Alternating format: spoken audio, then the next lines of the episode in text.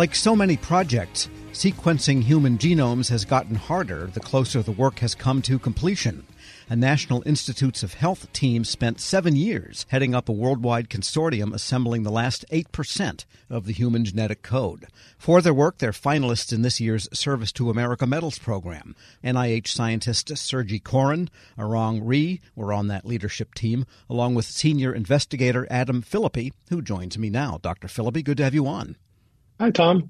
Thanks. Pleasure to be here. Now, we all heard about the human genome mapping, and there was a public project. I think Dr. Collins, you know, headed that up years ago. So I guess people assumed it was all done. We had the whole human genome sequence, but apparently yeah. not the case. Yeah, in fact, even as recently as a few years ago, I would run into some colleagues on the NIH campus and we would talk to them about the human genome, the human reference genome, and they would be shocked in some cases to find that if you actually would open up the file of that genome and look literally at the ACGs and Ts, there were some stretches of millions and millions of the letter N for unknown. And those were the bits of the genome that we wanted to go in and tackle. You might have heard it back in the early 2000s when our first draft was released in 2001 as, as mapping the human genome. And so, one way to think of it is that you've got the map, but there's a bunch of terra incognita on there that are just gaps unknown. Nobody's seen what's in there before. And those were the bits that we were very curious about, wanted to figure out what was in that unknown. And did the unknown territories relate to some important part of the anatomy, like human intellect, for example, versus the limbic system that every animal has, or something like that? Yeah, in fact, they are some of the most important bits of the cell for basic biology, like things like cell division, so the centromeres are where the chromosomes come together and get pulled apart during cell division for anybody that remembers their high school biology. Um, also, the production of the ribosomes. So these are the molecular machines that crank out the proteins that are needed for every action of your cell. The genes that encode for some of those components of the ribosomes uh, are contained within these unknown regions of the genome. And the hallmark of these unknown bits is that they were the hardest. And they were the hardest because they're highly repetitive. And so if you're thinking of a book, this is like the same phrase repeated over and over and over again many times. And that makes it difficult to reconstruct. If you think about putting a puzzle together and it's a jigsaw puzzle and you have a hundred copies of like the same house or the same person, or sometimes I give the Where's Waldo example of the same character repeated many, many times. When you pick up a piece and it has Waldo on it, you don't know which of the Waldos it is. And so figuring out where in the genome that particular copy goes is what makes it difficult.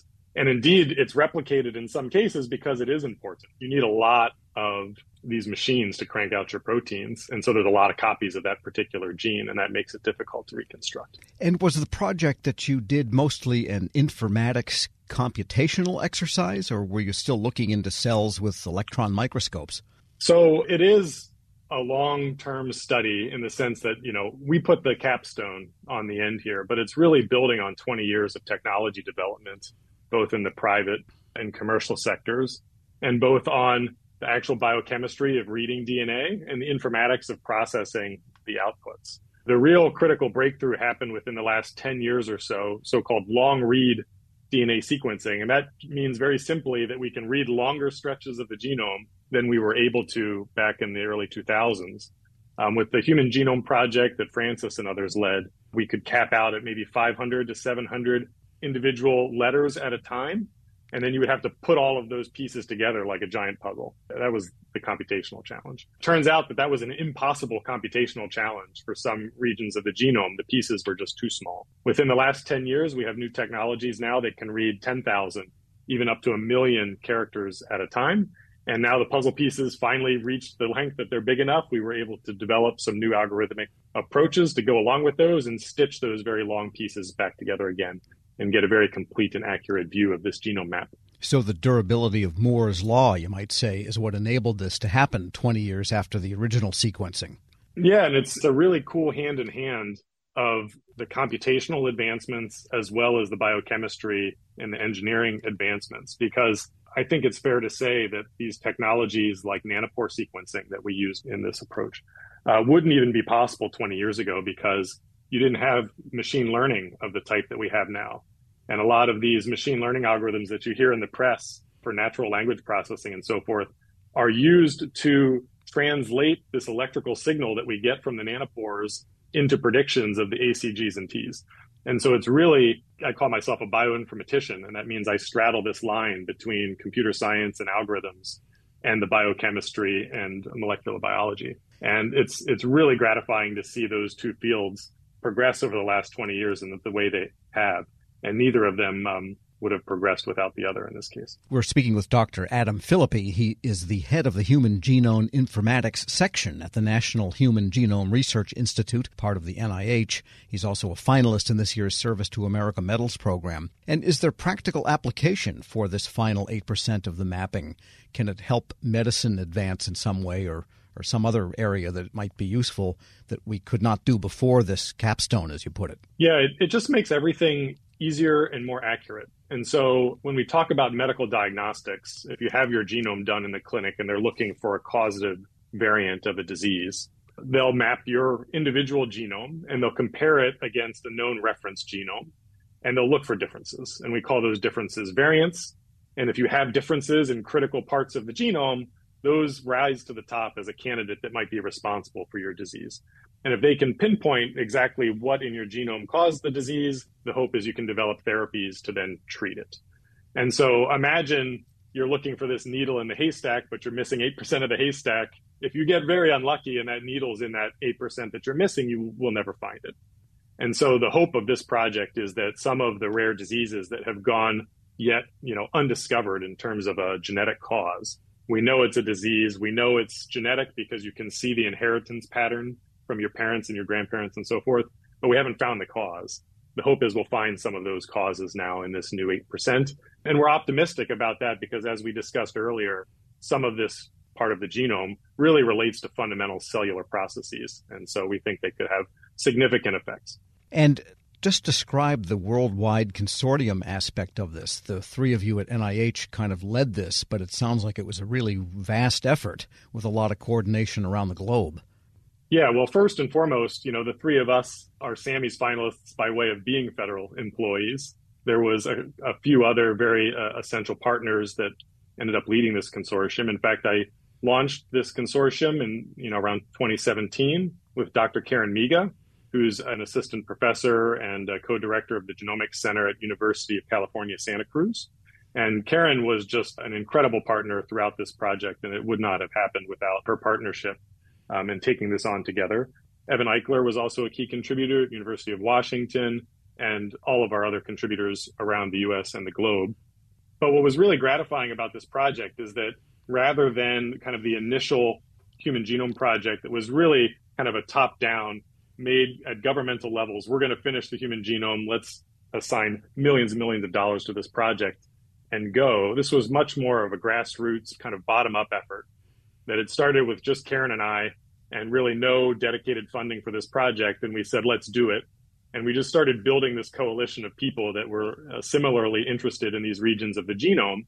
And, you know, like rolling the small little snowball downhill, it just started picking up steam over the years. And we made some really big successes in like 2019, 2020. We finished the first chromosome that was chromosome X at the time.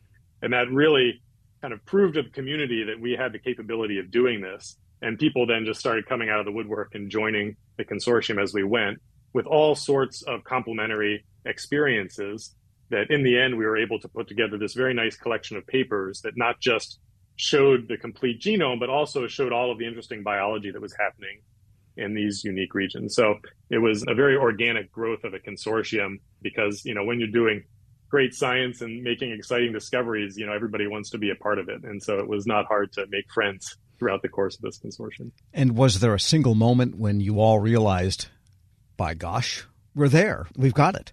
Yeah, in fact, um, maybe not the single moment when we were done, but the single moment when we realized that we could be done if we just put a little more work into it. And that was really brought on by my postdoc at the time, another Sergey, Sergey Nurk, who was a visiting postdoc in my lab at the NIH. He brought some early results to me right at the beginning of the pandemic in the spring of 2020 and kind of I'd like to say laid it on my desk, but it was on a computer screen. he brought his laptop in, showed me these early results, and this is when we had taken all of the latest DNA sequencing technologies and combined it together and showed what we could actually do with the latest and greatest sequencing technologies and some of the methods that Sergey himself had developed. And the puzzle was snapping together for the first time. And there was parts of the genome that we had never seen assemble, which is the word we call putting this puzzle together. Those parts just snapped together, just like everything made sense. We looked at it and it was that moment where we looked at each other and thought, wow, we have a chance of actually doing this. Dr. Adam Phillippy is head of the Human Genome Informatics section at the National Human Genome Research Institute. That's part of the NIH. Along with Dr. Sergey Koren and Arang Rhie, he's a finalist in this year's Service to America Medals program. Thanks so much for joining me. Thanks so much for having us, Tom. It's a pleasure to share our work with your listeners. And we'll post this interview along with all of our Sammy's finalists at federalnewsnetwork.com slash Federal Drive. Subscribe to the Federal Drive wherever you get your podcasts. Leadership today, especially within the federal workforce, is being tested more than ever before. Everett Kelly, National President of the American Federation of Government Employees, joined Shane Canfield, CEO of WEPA, to share how his upbringing in rural Alabama eventually propelled him to the forefront of thousands of union members, raising a collective voice. After years of leadership with both the largest federal employee union and as a pastor, Everett Kelly reflects on his deep rooted values of integrity and hard work. Hello, and welcome to the Lessons in Leadership podcast. I'm your host, Shane Canfield, CEO of WEPA. Today I'm joined by Mr. Everett Kelly, National President of the American Federation of Government Employees. Everett, welcome and thank you for being here. Shane, thank you. It's a pleasure's mine. You first joined AFGE in 1981 during what eventually became your 30 years of service at Anniston Army Depot. We're now more than 40 years past 1981, and you've been the union's national president since 2020. How's your decades long involvement with AFGE impacted the way you view your role now as the union's leader? The time that I spent as local president, I simultaneously spent that same time as a pastor in Alabama. I like to say that this was my training ground because as I was entering into the role of unionism, I was also entering into ministry. And so I see my role, even as the union leader, as ministry. It's never an understatement because this is what I believe. I believe that if you love people and show people that you love them, people will follow you. My business is in the business of growing people. Uh, and that's what I do. And, that, and I think that my training as a pastor and as a union uh, leader has given me the ability to really, you know, uh, grow people because I feel like that, you know, it's my responsibility both as a union leader and as a pastor to ensure that people have a livable wage. It's also uh, my responsibility to ensure that people are treated fair with dignity and respect on the job. And I think that goes in both uh, arenas. So, so I've seen this, you know, as ministry as I've grown through the four decades of leading people. Putting those two together is amazing. AFGE handles a massive array of issues and topics of importance to feds across many departments and agencies. What is it like being at the forefront of all those moving parts, and how do you manage it all? Well, first of all, let me give kudos to my staff, okay? Uh, because it's just no way that I could manage all of this work and all the moving parts by myself. But I have an excellent staff that always makes sure that I'm prepared and that I'm ready. But it's exciting. It's exciting to be out in the forefront, you know, uh, bringing people to the realization that they have something to fight for. But again, I cannot, and please understand when I say I cannot, it's, it's, it's what I truly believe. I cannot do it without a good, strong staff. Uh, and I tell anybody that, but I enjoy fighting for the cause.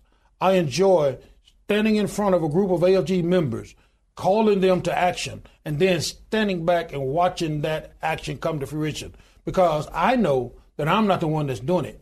Okay? They're the one that's doing it. I'm merely casting a vision, right? And I enjoy casting a vision and then watching that vision come to fruition. And it's the staff and the members that get that done. As CEO at, at WEPA, I completely and totally understand that. We rely on them. It's not Absolutely. just nice to have, we rely on them. Absolutely. Them. As AFGE president, you often speak at union rallies and other events widely attended by federal employees. What's it like to experience that direct connection to employees? And how does that influence your leadership style?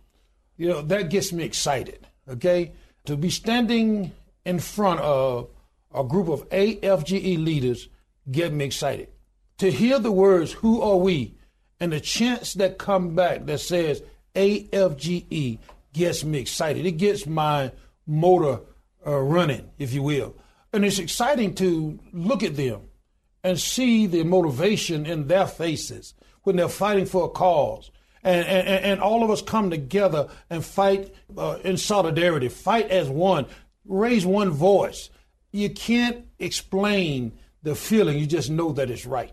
You know, I just know that it's right when I'm standing there and I feel this, and I never fail to say thank you again because I'm the one that merely cast division. They are the ones that get the work done. And so when I see them out there ready to go and that call to action goes out, and then I see them really begin to march on that uh, initiative, it's an energy that I cannot explain. I can explain it. I'm feeling it right now. um, describe how your personal background and upbringing folds into how you function as a leader. You know, understanding that I was born in the deep south. I was born in a little small town in Goodwater, Alabama, population 1,292 today. Born to parents that, and I hope I don't offend anybody, and I, I got to quit saying this, but but I was born to a set of parents that believed and trusted in God, and that began to establish who I was. I began to trust God myself in everything that I do. I, I trust God even in this situation as a union leader because my parents taught me to believe in uh, the Bible. And with that came do unto others as you would have them to do unto you. In other words, treat people right. Treat people with respect, right? Do what's right. It taught me, you know, about integrity, right? It taught me about being honest, you know, and that's what's needed in the role of a leader of this union. It, it, it's, it's needed. Uh, and you know, I try to portray that. I try to portray a person of honesty and a person of integrity. And so, being in the deep south, you know, you you, you just learn those things, and that's what has helped me uh, throughout my path as a union leader. And it's always nice that whole approach because you don't have multiple approaches with different people or different sets of different tasks, different energy. It's it's always straightforward, yes. honest. Here's the truth. Yes. And it's it's easy. Yes. Right? Yes. It's a lot easier than having multiple personas. Absolutely. You, yeah. Absolutely. What's one piece of advice if you could go back and tell yourself when you were starting your career? You know, I don't know you're asking for one, but I'm, I'm going to have to elaborate on two, yeah, if that's yeah. okay. Number one, I would explain the urgency of integrity a lot sooner than what I did, right? Because to me, integrity is not necessarily what you see others do or what others see you do, but integrity to me is what you do even when no one is looking. And so I, I would really begin to stress that importance more so at an earlier state in my leadership role rather than the latter part. Okay, I, I begin to stress that more now, but I wish I had began to do that more at the earlier states in my uh, role.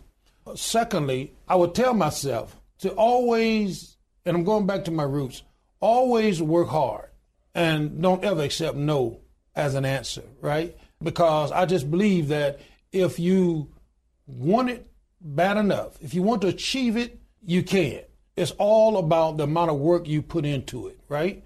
And the and the amount of faith you have that it can be accomplished. So when I look at AFGE and its membership and where we were four or five years ago and where we are today, that's a reminder that you can do whatever you want to do if you put your mind to it and work hard enough.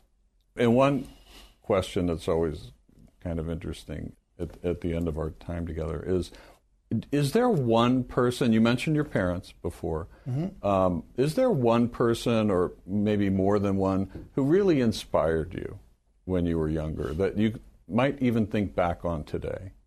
It was my grandmother. You know, with the understanding that when and when I was born, right? As I said, I was born in the deep south. Uh, my father worked extremely hard. We didn't have a whole lot. You know, my, I had 12 siblings. And so when I was born, I was very sick. Matter of fact, the doctor said I wouldn't live to be 16 years old. The doctor said I wouldn't ever hold a job. But my grandmother would always teach me how to pray. And she taught me about faith. And it is prayer and faith that has allowed me to be standing here today. Suppose I've been dead 50 years ago, but I'm 66 years old now. And it's all because of my faith and my belief and my prayer life. And I believe that beyond a shadow of a doubt. Amazing story. Thank you for sharing all of it with us, Everett, and really appreciate you being on the show today. Pleasure's mine. And this is Shane Canfield. We'll see you next time on Lessons in Leadership. Find the full podcast and future episodes of Lessons in Leadership on the Federal News Network app and anywhere you enjoy your podcasts.